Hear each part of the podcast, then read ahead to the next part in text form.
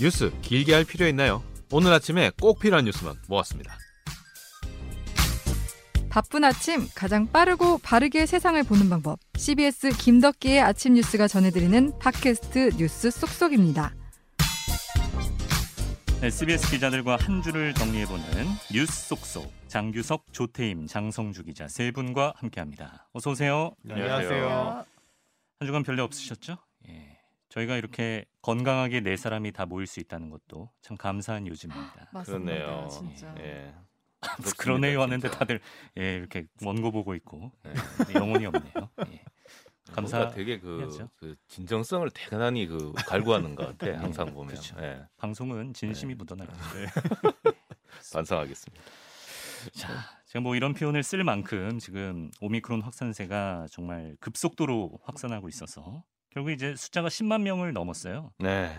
맞습니다. 장규숙 기자가 소식 준비했죠? 예. 어, 어제까지죠. 그 10만 9,831명입니다. 10만 명을 넘은 게 아니라 11만 11만 명의 턱끝까지. 갔어요. 예. 네. 그게 이제 하루 만에 16,000명 넘게 늘어났고요. 음. 예. 이게 그러니까 일주일 전에 비해서 이제 두 배가 늘어난 거고요. 2주 전하고 비교하면 네 배가 늘어났으니까 음.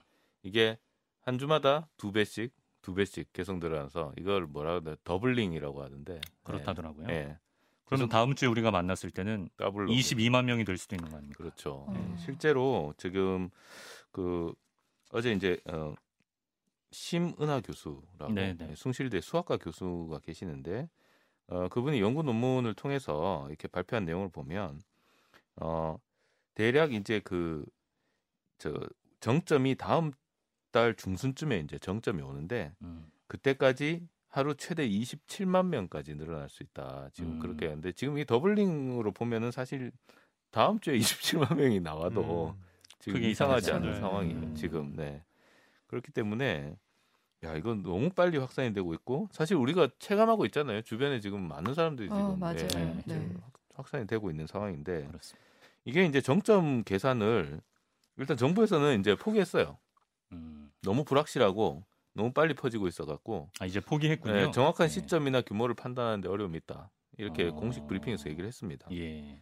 근데 이제 시문화 교수 논문을 보면 일단 미국이나 영국을 보면 이 오미크론 변이가 우세종이 되는 데까지 걸리는 시간 있고 딱 그 시간만큼 지나면 정점이 온다 그래요. 음. 그 다음부터 꺾인다고 그러죠. 그래요. 그래서 우리나라 같은 경우는 그럼 뭐 어떻게 되냐? 그러니까 네. 1월 24일 날 오미크론 변이가 어, 우세종이 됐습니다. 예. 그 우세종이 될 때까지 7주가 걸렸다고 해요. 예. 근데 그러면은 1월 24일부터 이제 7주를 다시 계산하면 네. 3월 한 중순쯤이 된다. 음. 그래서 네. 그렇게 나오거든요. 그러니까 3월 중순까지 쫙 퍼지다가 이제 꺾인다는 얘기인데 네. 지금 이 추세로 가면 거의 뭐 수많은 사람들이 이제 걸려야 어, 예. 3월 중순이면 한 3주 남은 거잖아요. 그렇죠. 이제 그 사이에. 또 음. 두 배, 지금보다 두 배, 네 배, 그렇죠. 여덟 배 이렇게 네. 되면은 뭐 그럼 그대로는 안 예. 되겠지만 예. 얼마 전에 미국의 파우치 그 전염병 좀 관- 관리 소장이죠. 네. 그 소장이 인구 절반이 걸린 다음에 이제 풍토병으로 갈 거다 뭐 이런 음. 얘기를 한 적도 있는데 그래요. 예. 우리나라도 거의 뭐 그렇게 되지 않을까라는 생각도 들고 음. 그래서 지금 뭐 방역은 지금 거의 지금 뭐 통제 불능 상황으로 지금 가는 것 같아요. 네. 이제 그런 상황인데 지금 약간 의견이 분분하는 것이 어, 그런데 거리두기는 좀 완화가 됐단 말이죠. 맞아요. 또 이제 네. 장규숙 기자가 뭐 369, 269 이렇게 막 박수 치면서 예, 알기 쉽게 박수는 전해줬습니다. 장성 기자가 쳤고요. 예, 박수는 장승식 기자가 예. 쳤고. 저 기억하시면 예. 되니까 어제 나온 이제 거리두기 기준이 이제 3, 6, 10입니다. 예. 아, 3, 6, 10. 예. 3주 동안 6명이 예, 밤 10시까지 모일 수 있습니다. 음. 예. 이제 그러니까 원래 이제 어 6, 9 이렇게 됐었는데 2, 6, 9라고 그때 말씀드렸는데 네. 이제 9시가 10시로 이제 1시간 연장된 거예요. 예. 근데 사실 이거 뭐 1시간 연장된 게 크게 이제 양쪽 다 지금 문제예요. 그러니까 어 자영업자들은 적어도 12시까지는 보장해 주라. 음, 음. 지금 그런 입장인데 음, 음. 그거 안 하면 우리 24시간 영업하겠다. 예, 다음 어. 주부터. 음. 예. 그렇게 지금 경고를 한 상태고요. 네네. 어 근데 또 이제 전문가들은 지금 이 상황에 무슨 거리두기 완하냐 그렇죠. 어, 음. 한 시간 늘려준 것 갖고도 지금 말이 많아요. 그 실제로 이제 그 아까 말씀드린 그 심은하 교수 같은 경우는 이제 김현정의 뉴스쇼에 나오셔가지고 네. 지금 코로나가 지금 완전히 폭발적으로 번지고 있어서 지금이 제일 위험한 상황이다. 음. 음. 근데 거리두기 완화는 좀 신중해야 되지 않겠냐 이런 얘기를 했고 그, 그 이재갑 교수 되게 그 전문가 위원회에 들어가 있는 이재갑 성심 성심대 교수인가요? 한림대, 한림대. 한림대 교수죠. 강남 예, 예. 성심병원. 예. 한림대 교수 같은 경우는 아예 전, 자문위원회에서 자진 사퇴를 해버렸어요. 네. 예, 아, 약간 그랬군요. 반발로 하면서. 예. 그래서 지금 이게 거리두기를 아, 완화할 수도 음. 강화할 수도 없는 상황이고 게다가 지금 대선을 앞두고 있는 상황이니까 네. 더 지금 문제가 되고 있는 이건 좀 거죠. 정치적인 조치 아니냐 이런 얘기도 그렇죠. 일각에서 실제로 뭐. 정치적이라고 볼 수밖에 없는 저 상황 음. 아닌가. 예. 그런 상황인데 근데 뭐- 뭐 지금 뭐 고민은 계속 될 수밖에 없죠. 왜냐하면 자영업자들의 또 고통을 언제까지 그 고통을 담보로 계속 묶어 놓을 거냐. 사실 음. 그것도 또 우리가 생각해 봐야 될 문제이기도 하고. 예. 아, 참 고려할 게 너무 많아서 예. 전문가들의 의견도 참 중요하고 네. 예. 자영업자들도 많이 힘들어하시고 음. 계속 어렵네요. 예, 3년 차에 접어들었지만 아 그러게요. 언제 끝날려나 정말. 그러니까 이게 사실 무어의 법칙이라 그래서 무어의 법칙. 네, 반도체 그 기술의 발전 속도를 이야기하는 법칙이 있거든요. 네. 뭐 24개월마다 뭐 집적 속, 집적 능력이 뭐 두 배씩 늘어난다 니까 뭐 예. 우리가 기술적으로는 뭐 이런 얘기는 가끔 어디서 주워 듣긴 했는데 아, 예, 예. 이렇게 뭐 전염병이라는 그러네. 게 이런 식으로 속도가 막 이런 식으로 기하급수적으로 늘어난다는 것 자체가 네. 좀 정말 이런 보기- 패턴을 분석하고 있는 것 자체가 네. 슬프네요. 좀 보기 네. 드문 일이고 네. 사실 거리두기 말씀해 주셨지만 유럽 같은 경우 보면 오미크론 확산세가 딱 나오자마자 네. 거기도 이제 방역 규제를 오히려 더 강화하고 맞아요. 있었거든요. 벌금 음. 벌금 내고 막 네, 막. 벌금까지 내게 네. 하는 방안 막 마련하다가 지금 그래서 뭐 그 백신 접종 의무화도 음. 이제 추진을 하는데 마찬가지로 의회를 통과해야 법이 형성이 되는 거니까 네네. 뭐 의회에 올려놨는데 정점 지나고 나니까 야 이거 해야 되냐 말아야 되냐 또 이- 지금 분위기가 약간 음. 이런 식으로 바뀌어 있는 상황이거든요. 네, 네. 아, 그런 걸 보면 그러니까 우리도 이제는 우리는 이제 시작한 거여가지고 좀 혼란이 아직 있는 것 같습니다. 그렇죠. 네. 그리고 또 뭐 스텔스 오미크론 뭐 예. 얘기도 있을 수 있잖아요. 이게 네. 뭐 중증도가 더 높을 수 있다 뭐 이런 흉흉한 소식도 있어가지고 좀더 봐야겠습니다만 하여튼 다들 잘 버티셨으면 좋겠습니다. 정치권으로 가봐야죠. 아, 대선 시기가 점점 빨라져서 이제 18일 남았습니다. 아, 이번 주에 어떤 일이 있었는지 짚어볼 텐데 일단 중요한 여론조사 두 개가 목요일에 발표가 돼서 그걸 좀 정리해 주시면 좋겠습니다. 네, 지금 여론조사 굉장히 많이 나오고 있는데 제가 이 두 개를 갖고 온 거는 일단 첫 번째는 공중파 3사가 공동으로 조사를 한 거예요. 나중에 그러니까 출구조사도 같이 하게 되는. 네, 문제가 지금까지는 사실 각자 뭐 이렇게 해왔었는데 이번엔 공동으로 다 해온 건데 음, 이제 3사 의뢰로 코리아 리서치, 한국 리서치, 입소스가 지난 15일과 16일 이틀 동안 대선 후보 지지도를 조- 조사한 결과 윤석열 후보가 39.2% 그리고 이재명 후보가 35.2%로 오차 범위 내에서 이제 4% 포인트 격차를 보였고요. 네. 또 다른 여론조사는 이제 엠브레인 퍼블릭 이거 저희가 이거를 다 얘기하는 게 이제 규칙을 어쩔 수 없이 네, 얘기하는데 그럼요. 네 엠브레인 퍼블릭, 코리아 리서치 등 여론조사 4개 업체가 14일에서 16일 전국 만 18세 이상 1,012명을 대상으로 진행한 주- 여론조사에서는 윤석열 후보가 40%, 이재명 후보가 31%를 어, 기록했습니다. 여기선 차이가 좀 나네요. 네, 네. 근데 이제 특히 이 조사가 이제 주목되는 건 이 조사가 매주 발표되고 있어요. 그러니까 음. 여론조사는 추세라고 하는데 네. 이 조사에서는 이 후보가 줄곧 앞서왔는데 어. 지난주에 처음으로 동률을 기록하고 이번 주엔 윤 후보가 이 후보를 처음으로 이긴 건데 그것도 어. 오차 범위 밖에서 이긴 음. 거예요. 제가 저- 지금 언급한 여론조사는 중앙선거 여론조사 심의위원회 홈페이지를 참조하시면 더 자세한 내용 파- 확인하실 수 있고요. 네. 이제 두 조사를 주목하는 건 일단 공중파 3사 여론조사는 표본이 다른 조사에 비해 커요. 두배 음. 정도 크거든요. 음, 그렇다 네. 보니 신뢰도가 더 높다고 볼 수 있고 두 번째 언급한 조사는 네 개 업체가 한 건데 보통 누 어디 의뢰로 어디가 했다 이런 식으로 소개를 하는데 여긴 의뢰자가 없어요. 그러니까 음. 우리 흔히 말하는 질문의 바이어스나 뭐 의도가 없이 진행된 여론조사라고 보기 때문에 네. 이 조사들이 조금 주목을 받고 있고요. 음. 그렇다 보니 이제 민주당은 좀 당황한 모습이에요. 왜냐하면은 지금 어 그러니까 그 앞서 말한 두 번째 여론조사 같은 경우는 민주당이 계속 앞서 왔는데 음. 이번 조사에서 이렇게 크게 뒤집어지니까 아마 민주당에서는 좀 위기감을 느끼 고 있고요. 네. 근데 일단 민주당에서는 이게 지금 단일화 이슈가 가- 계속 진행 중이잖아요. 그렇죠. 그렇다 보니 그 윤석열 후보에 좀 집중된 면이 있다. 그러니까 음. 이걸 너무 과대평가할 필요는 없다. 이렇게 좀 진정하는 음. 모습이고요. 네. 네. 그래서 일단 어, 지금 두 개 여론조사는 이렇게 나오는데 일단은 윤석열 후보가 좀 상승세라는 점, 네, 음. 그건 눈에 띄는 음. 점이라고 할 수 있습니다. 이거는 최근에 그 뭐 열차 쭉번 논란 이런 것도 다 반영이 된 거. 그렇죠. 겠죠? 예, 예. 그렇죠. 예.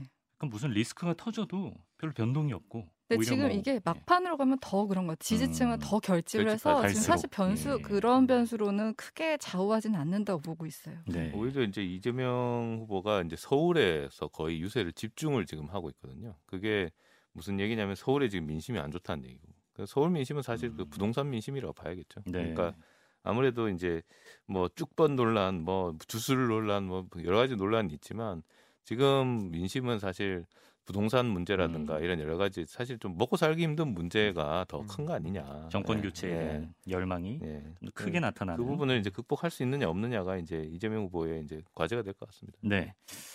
아, 그리고 이번 주에 이제 공식 선거 운동을 하면서 국민의당 안철수 후보 측에서 악재가 하나 있었습니다. 네. 이제 유세 차량에서 일산화탄소 중독 때문에 이제 선거 운동원 이 이제 돌아가시는 사고가 네. 있었죠. 처음 봤어요 이런 거.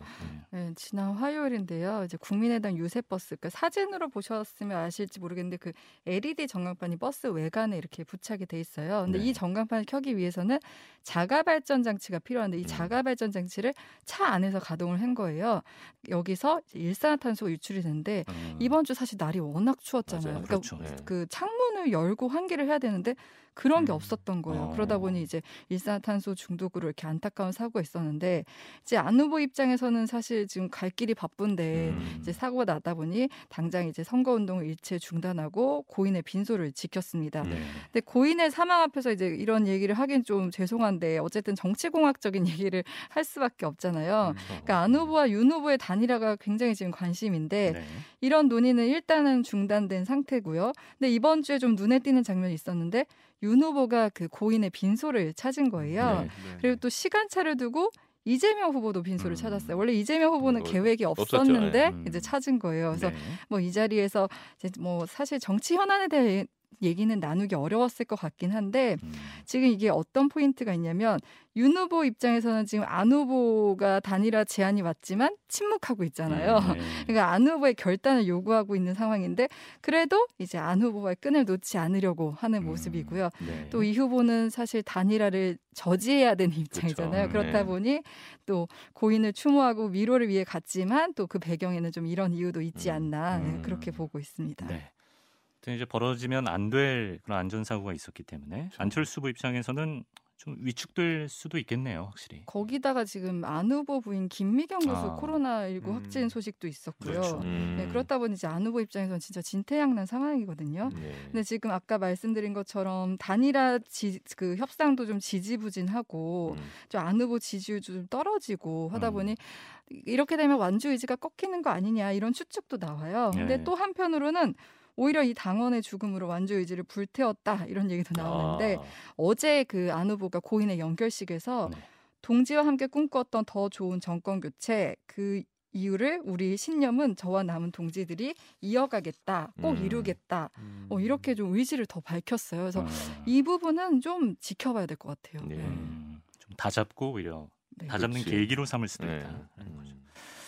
자 어쨌든 이번 주부터 공식 선거 운동이 시작됐는데 뭐 양당 후보의 분위기나 이런 걸 좀 짚어주실까요? 네, 지금 이제 공식 선거 운동 시작되면서 길 가시다가 이렇게 현수막이나 벽보들 이제 볼 수 있거든요. 네. 지금까지는 이제 뉴스를 통해서 이제 후보를 접했는데 이제는 길 가다가도 이렇게 만날 수 음, 있고 음. 하는데 이제 유세전에 보면은 막판 전략이나 이제 공략 포인트를 확인할 수 있어요. 어. 이재명 후보는 통합의 메시지로 이제 실용적 행정과 이미지 이런 것들을 좀 부각하면서도 네거티브 공세도 같이 하고 있는데 음. 사실 초반만 해도 이제 그 보복 수사 시사한 윤 후보와 차별하기 위해.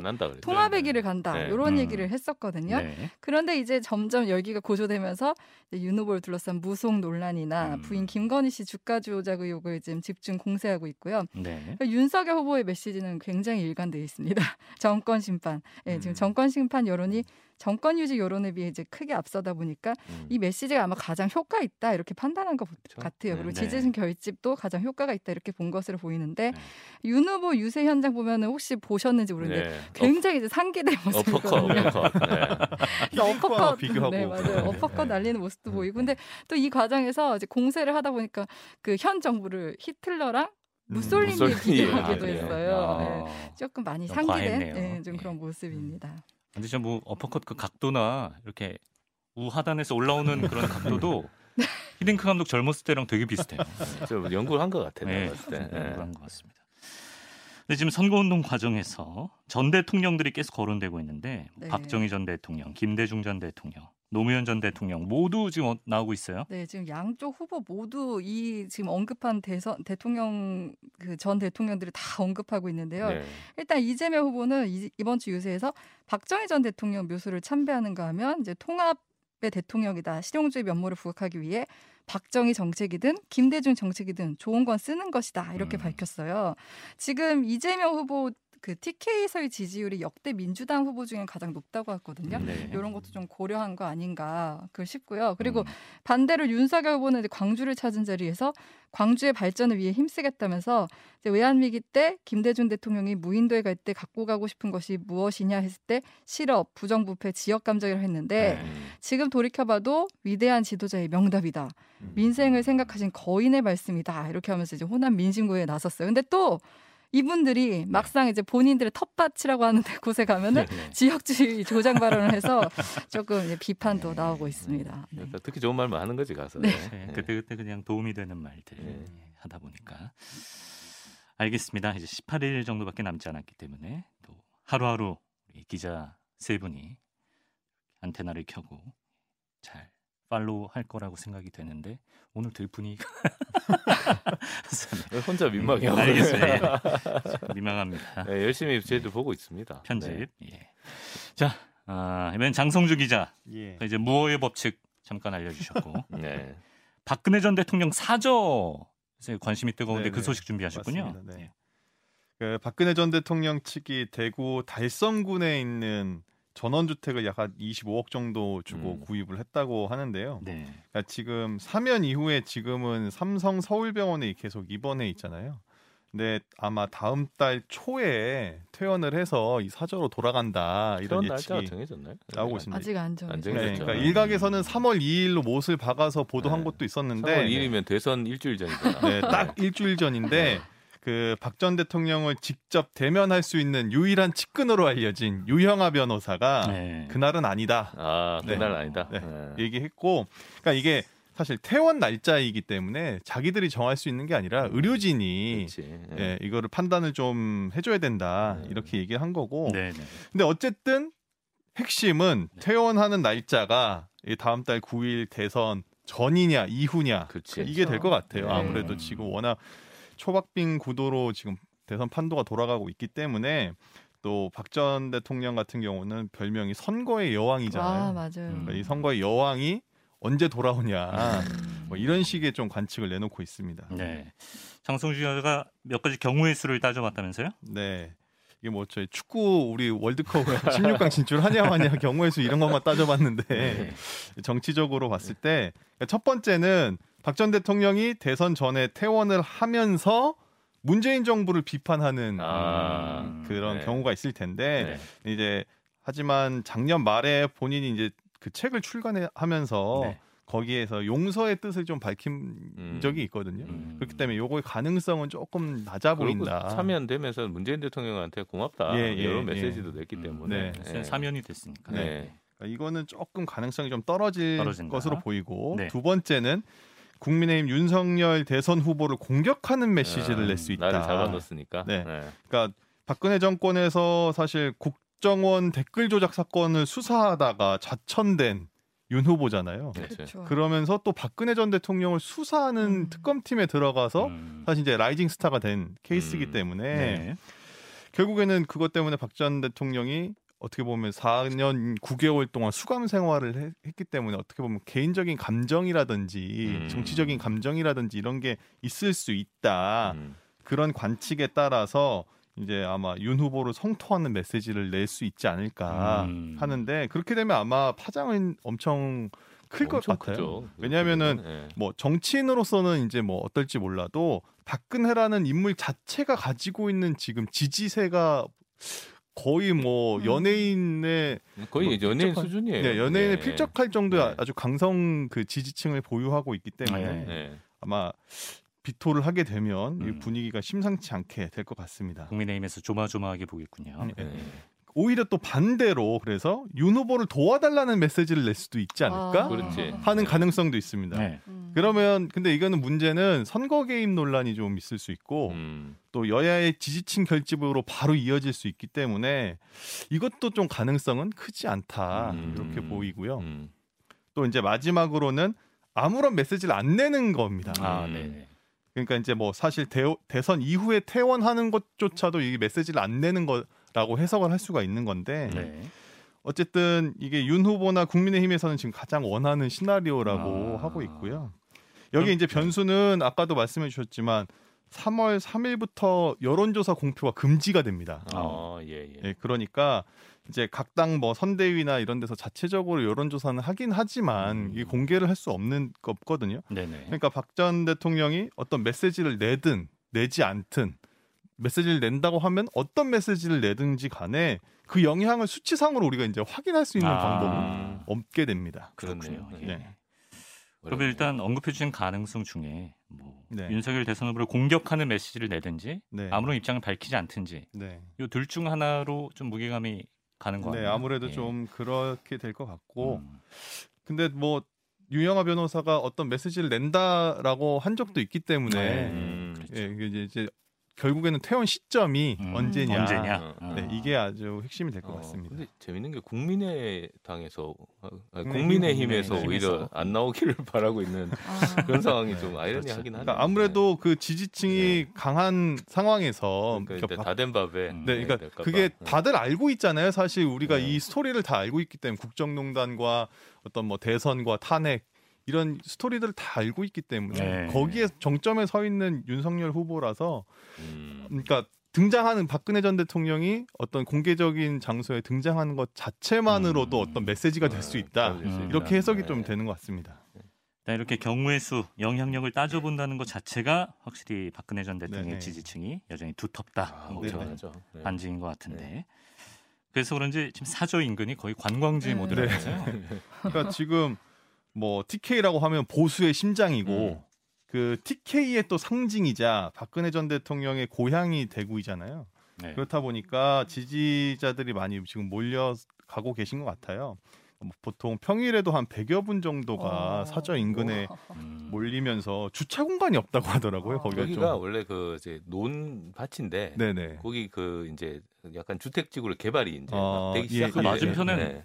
그 아파트 단지가 그러니까 아파트가 이제. 신축 아파트에 들어서고 네. 있는 중이에요. 네. 들어서고 있는 중이고 개발이 되고 사실 그 전원주택에서 조금 벗어나면 다 논밭이에요. 음. 아, 예. 그러니까 그 도로가 이렇게 큰 도로가 아직 안 나 있어. 어. 그러니까 음. 도로는 되게 좁은데 차들도 많이 오고 이러니까 오히려 이제 어, 복잡하게 되는 거죠. 네, 네. 근데 주차장도 없고 이러니까 막 불법 주차 막 있고. 음. 그다음에 그 가- 담장을 둘러가면서 가드레일을 쳐놨어요. 그 네, 혹시 네. 담장을 박을까봐 아, 예. 차들이 그 그만큼 좁다는 얘기예요 도로가. 음, 음. 그래서 다- 박을까봐 이제 가드레일 쳐놨는데 그 가드레일을 밟고 올라가가지고 아, 이제 예. 안에 들어가서 뭐 맞습니다. 네. 집안을 보겠다면서 또 예. 그 심리는 뭐죠? 입주도 안 한 집에 가는 아니 그 입주를 하게 되면 예. 경호가 심해지니까 못 아, 본다 이거야. 아, 지금이 아, 기회다. 대통령 경호실에서 아. 아마 경호를 하게 될것 어, 같거든요. 그러니까 네. 못 보니까 지금이라도 봐놔야 된다. 아, 지금. 그런 심리가 있는 네. 거죠. 여기까지 왔는데 그 네. 집안을 네. 보고 가자. 그래서 또 이렇게 어. 사람이 또 많이 몰, 몰리다 보니 몰리고 있는데 네. 화장실이 없어가지고 음. 달성군에서 그래서 임시 주차장과 화장실을 곧 마련한다고 하고요. 아. 그 거의 뭐 관광지화 하고 있는. 네, 네. 그. 진짜로 네. 아까도 뭐 말씀해 주셨지만 뭐 가드레일 밟고 막 올라가고 있고 그러고 네. 그리고 시골이다 보니까 공터에 이렇게 잡목들이 많이 자라 있는데 네. 그거 치고 가드레일을 철, 그 설, 그 설치되어 있는 것도 이제 철거하고. 없애는 네. 예, 그런 정비 작업을 관광지로서의 어떤 정비 작업의 어, 느낌이 깔끔해지고 있어. 네. 네. 또 사저 인근에 커피숍이 하나 있는데 어떤 보도 보니까 손님이 평소보다 50% 정도 늘었다. 오, 예. 지역 그래서, 경제 활성화에 또 예, 예, 그. 인근의 네. 어떤 상권 활성화에 대한 좀 기대감이 지금 높은 상황이고 네. 또 부동산도 어. 예, 사려는 사람은 많은데 네. 팔려는 사람이 없고 매물 내놨던 사람도 지금 걷어들이고 있고 아 진짜 지금 상황이 정말 어떤 아니, hot, 뭐 hot place로 약간 그러네요. 어떤 보도 예. 보니까 뭐, 뭐 유튜버는 또 그 사저 맞은편에 있는 그 상가 2층에다가 또 네. 사무실을 하나 네. 아. 아무래도 중계 방송을 하게 되지 않을까 뭐. 네. 어, 이런 얘기도 나오는 것 같습니다. 돈 좀 벌겠죠? 네. 알겠습니다. 자 짧게 어, 네. 이런 가운데 안종범 전 청와대 정책조정수석이 회고록을 출간했다는 소식이 있네요. 네네. 국정농단 사건 수사의 핵심 증거가 됐던 안종범 수첩의 그 바로 주인공인데 네. 책 제목도 제목도 안종범 수첩이에요. 아. 예, 이책 내용을 일부 공개가 됐는데 2016년 10월에 본인과 이제 우병우 당시 민정수석 그리고 김성우 당시 홍보수석이 같이 박근혜 전 대통령을 찾아서 만나서 비선 실세를 좀 인정하고 국민에게 우리가 좀 이해를 구하자 이렇게 아, 조언을 했는데 인정하자. 네, 네. 조언을 했는데 박근혜 전 대통령이 굉장히 불쾌하면서 반대했다고 하더라고요. 네. 그런데 이제 요 책에 보면 우병우 당시 수석이 아 대통령이 그렇게 화내는 모습을 처음 봐서 너무 떨렸다.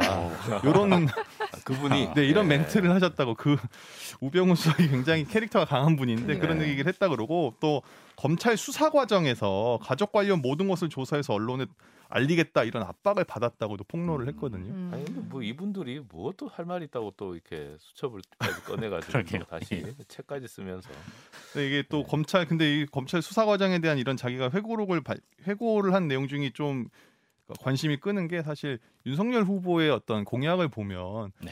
검찰 공화국이 되는 거 아니냐 이런 네. 우려를 많이 낳고 있거든요. 네. 이런 상황에서 그 어떻게 보면은 한때 그 핵심에 있었던 음. 청와대에 우리나라 정점에 있었던 사람조차도 이런 공포를 느꼈다 검찰한테 음. 이런 내용이 담겨 있어서 좀 한번 관심을 끌고 있습니다. 아니 이게 친박들이 다 이거 국민의힘에 도움이 안 되네 이게 지금 현재 네. 약간 그러니까 안티 세력으로 좀 나가는 것 같아요 네. 느낌상 네. 그래요. 오늘 준비한 소식은 여기까지인 것 같군요. 뉴스 속속 장규석, 조태임, 장성주 세 분 기자와 함께했습니다. 수고 많았습니다. 네, 감사합니다.